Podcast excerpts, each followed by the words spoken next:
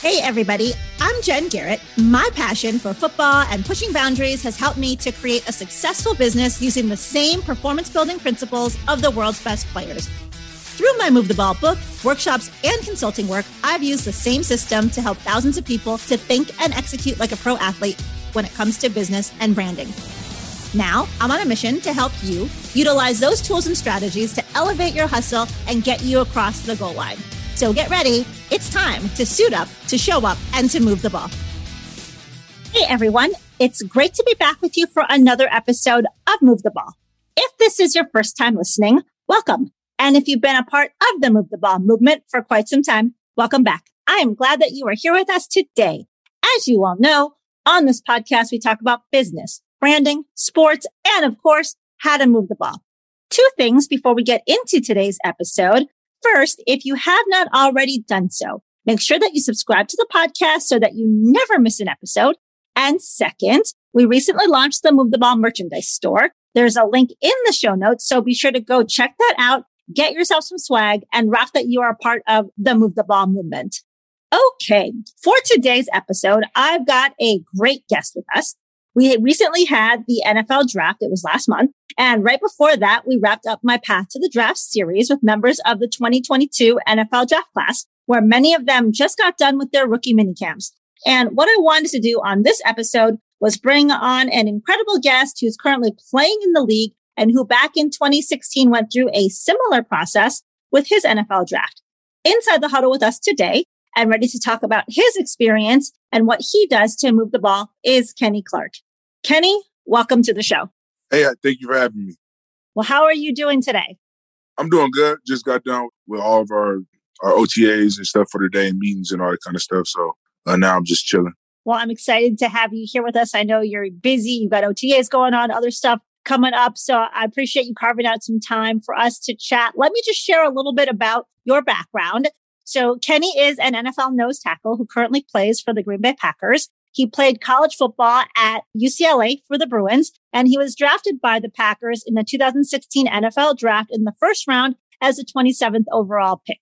During his NFL career, Kenny recorded 262 tackles, 22 and a half sacks, four forced fumbles, five fumble recoveries, and he's also a two-time Pro Bowler, and he's going to continue to add to those stats in this next season. All right, Kenny, you ready to move the ball? Yeah, ready. So you've been in the league for a few years now. How has your perspective changed? We all know that the NFL is a business. And so when you look at the business side of being a professional football player, how has that perspective changed from when you were a rookie to where you are at today? It's changed a lot. I think in the beginning of the process, you kind of get like really emotional about the business of of everything. Nowadays, it's more, you know, you understand how everything goes. You understand whether it's contracts, people getting cut, people getting traded, and all that kind of stuff. You kind of understand how that process goes and what teams are looking for and, and all that kind of stuff. So, know, I'm pretty much like getting used to it and all that kind of stuff. But the main thing is like just keeping the emotion out of it when it comes to the business side and like being able to understand that the NFL is actually a business. And I mentioned that we recently had the draft. We have a lot of guys coming in their rookie season. When you were a rookie, was there something that you wish someone had told you right off the bat that you've had to learn since then in your journey? Really just enjoying the process and like everybody got their own, has their own path.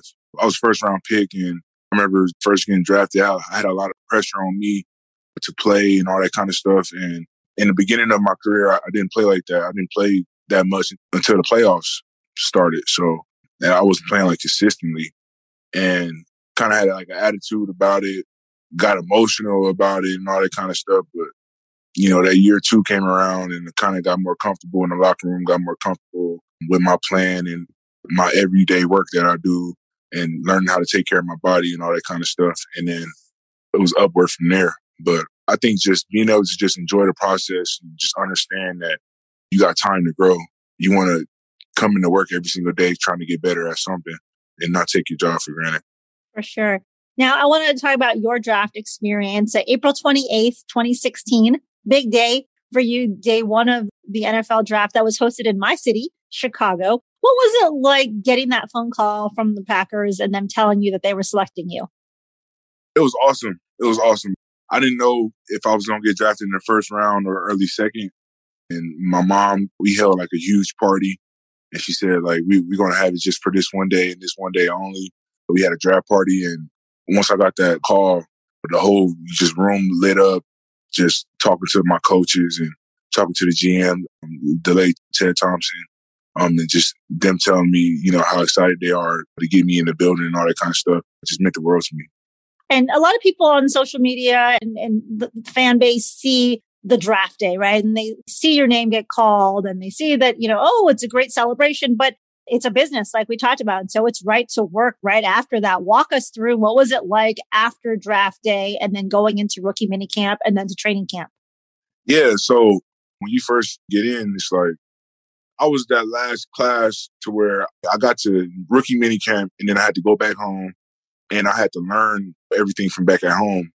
So my coaches, they had to do like Zoom or I forgot what it was at the time, but it wasn't Zoom. It was like FaceTime or something. We had to FaceTime and I had to go through all my installs at home. And the next time I came back and I was able to go to the team and to practice with the team was camp. So that adjustment for me, like nowadays, whether you're in a quarter system or a semester system or whatever, as rookies, you can, you can show up whenever. But UCLA was a quarter system school and I wasn't able to go up there. So yeah, like that part was pretty hard to adjust to just not being able to be around my teammates. Like, although I'm learning through the book and stuff, I wasn't going through the walkthroughs and stuff that everybody else was going through. All the other rookies were, were already up here in Green Bay going through. So I think that part was a little difficult, but other than that, now like I love ball. I love what I do.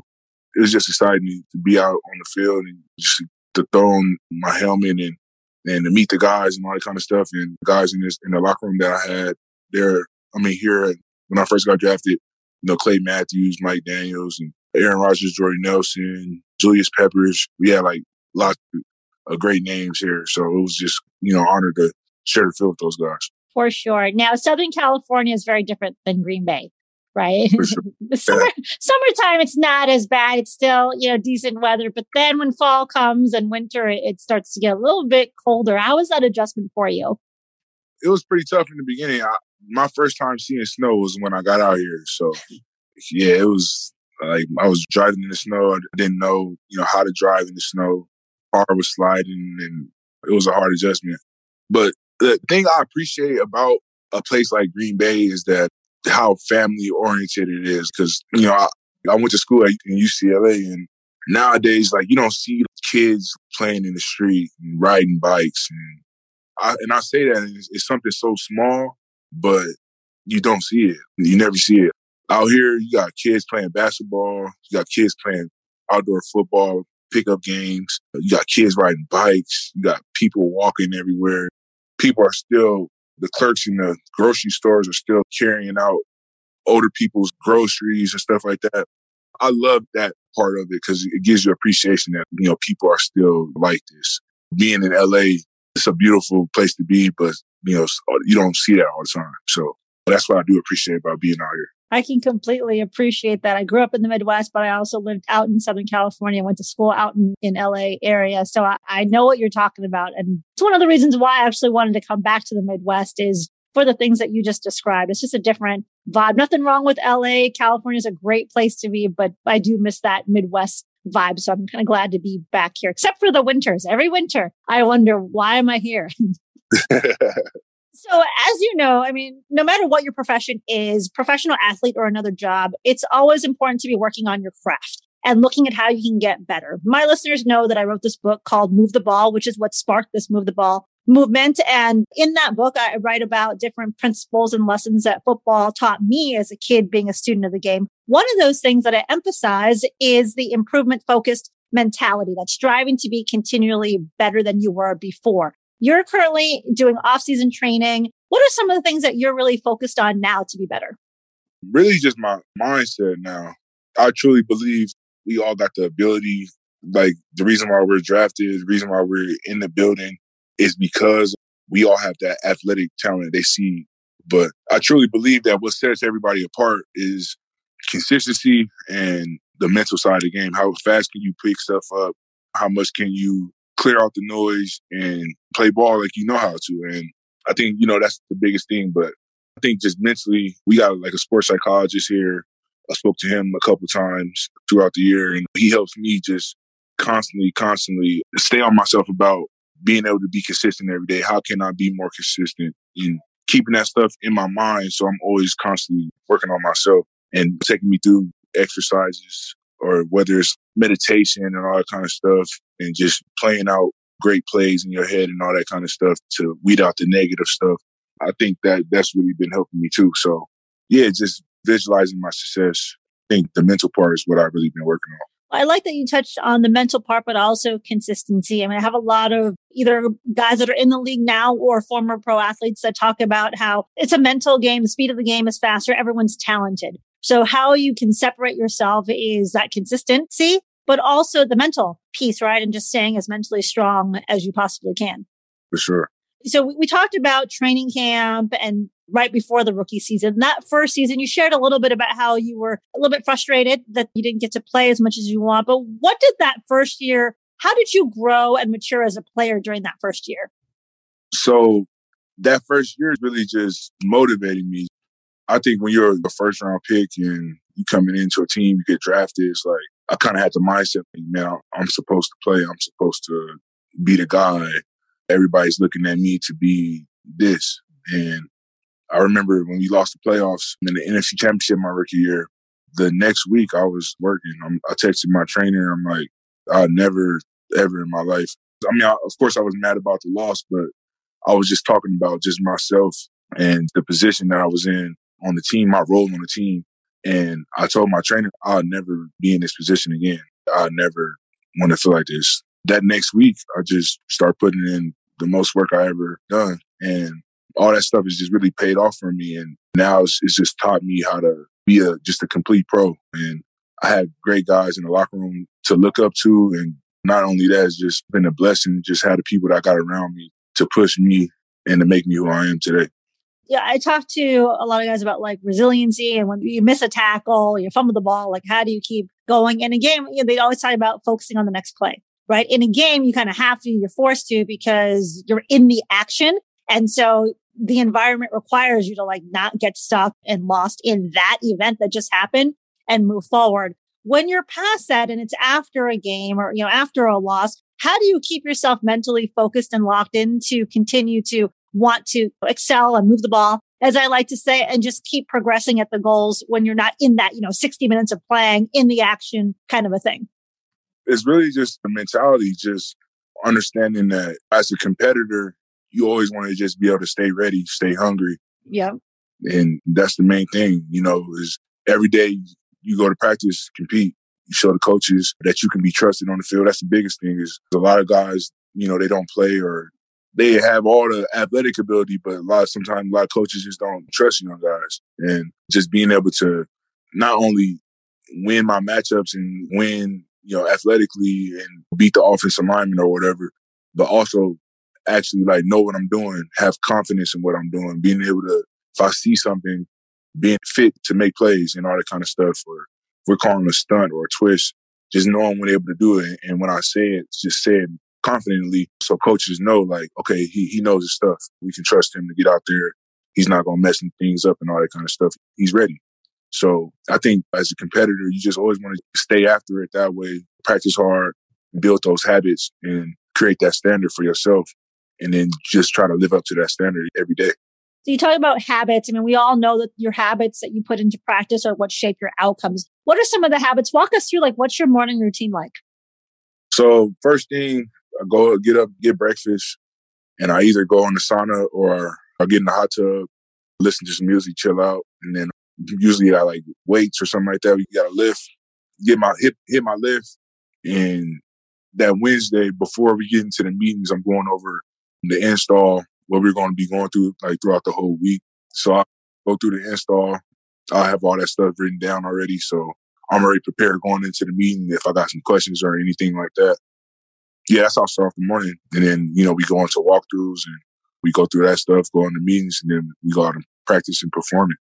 And I like that you talk about the preparation. I mean, no matter what it is you're doing, whether you're a professional athlete or a corporate professional, I mean, that preparation is so important to your success. I mean, people always ask me, you know, like, do you have 27 hours in the day because you get so much stuff done? No, I have 24, just like everybody else. I wish I had 27, but it's really about what I do. I mean, I prepare on Sundays is my big prep day for the week so that I know, okay, these are the things that I got to knock out of the park, hit, and, and the other things that I don't need to worry about that week. I push off to the side. And so it's really about locking in for what you have to do each week. But that preparedness is a key component of that.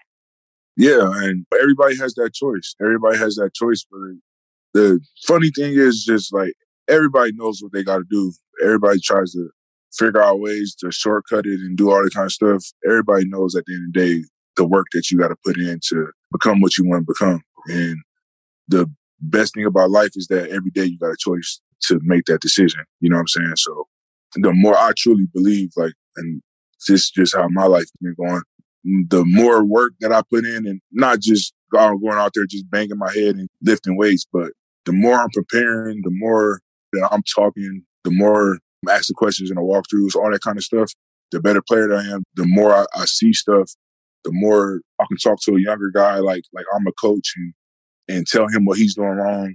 It's just the more I can get to my team and, and give out for myself. You know what I'm saying? So sure. I truly believe in preparation. I'm a huge guy on like writing things down. I literally write everything down. I don't care if I know the play or not. I write it down.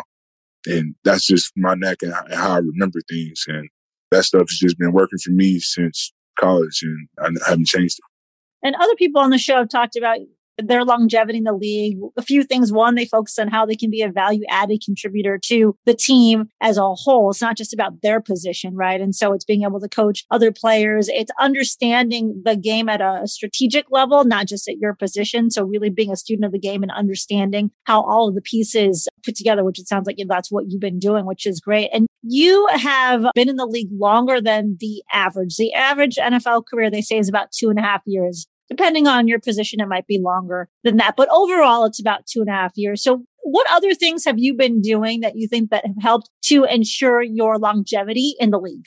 So first off, I take care of my body. I don't have like a set number, like how much money that I spend on my body, but if it's workouts, yoga, massages, Pilates, boxing, all that kind of stuff, I, I put in the work to take care of my body. I come into OTAs in shape.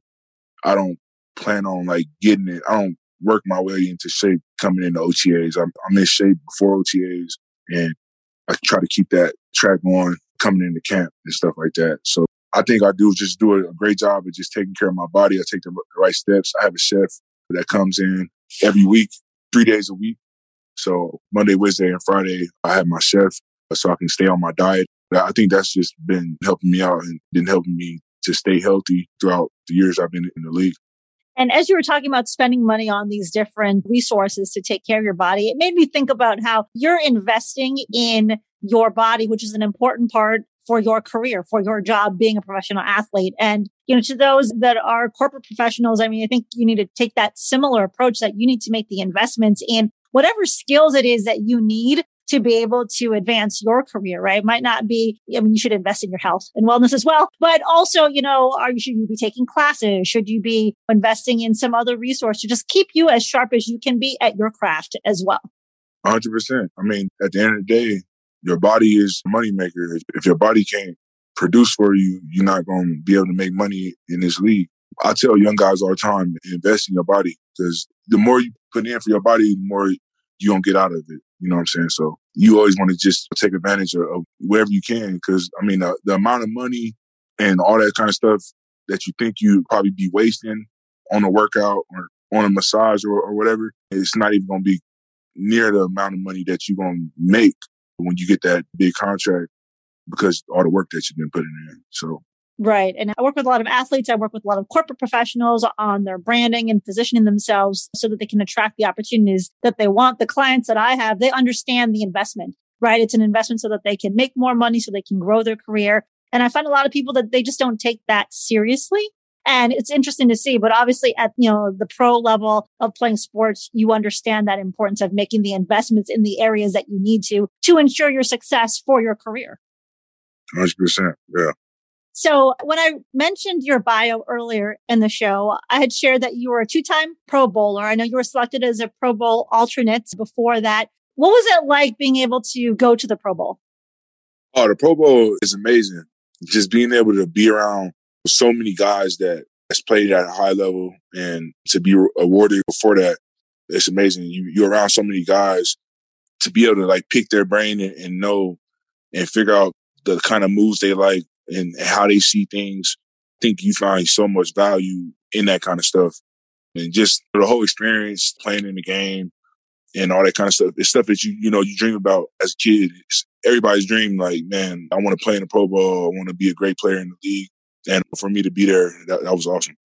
And when you first learned about your first Pro Bowl award, I guess I'll call it, or being selected, selection is probably the better term. What were you thinking when you first learned that you were selected? Honestly, I was expecting to be selected, but I didn't know if I was going to be like an alternate again or if I was going to get in straight away.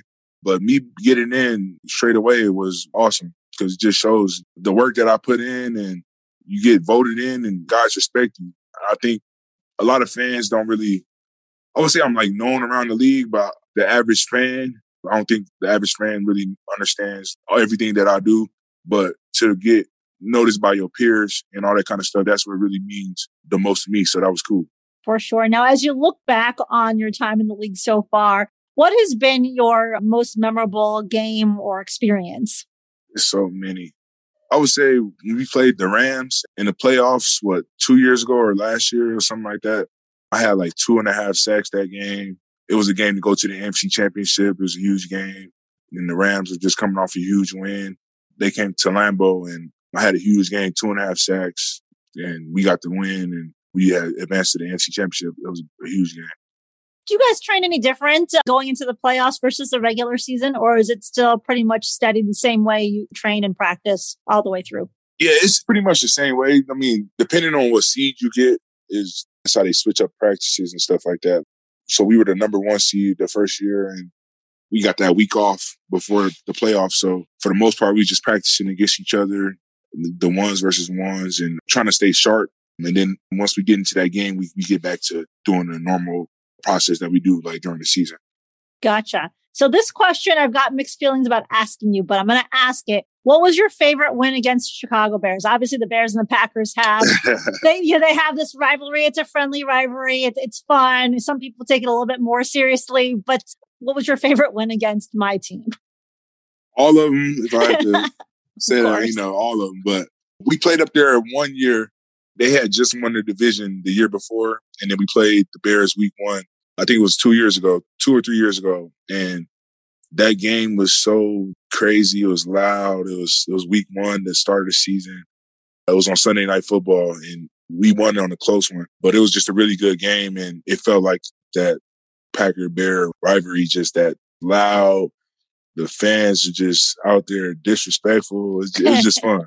It was just fun. Do you prefer to win when you're playing the Bears? Do you prefer to do it in Lambeau or at Soldier Field? I love winning that at Soldier Field, like at the at the at the opponent stadium. That's the best feeling because you get to walk out, talk a little mess to the fans. That, that's the best part. I gotcha.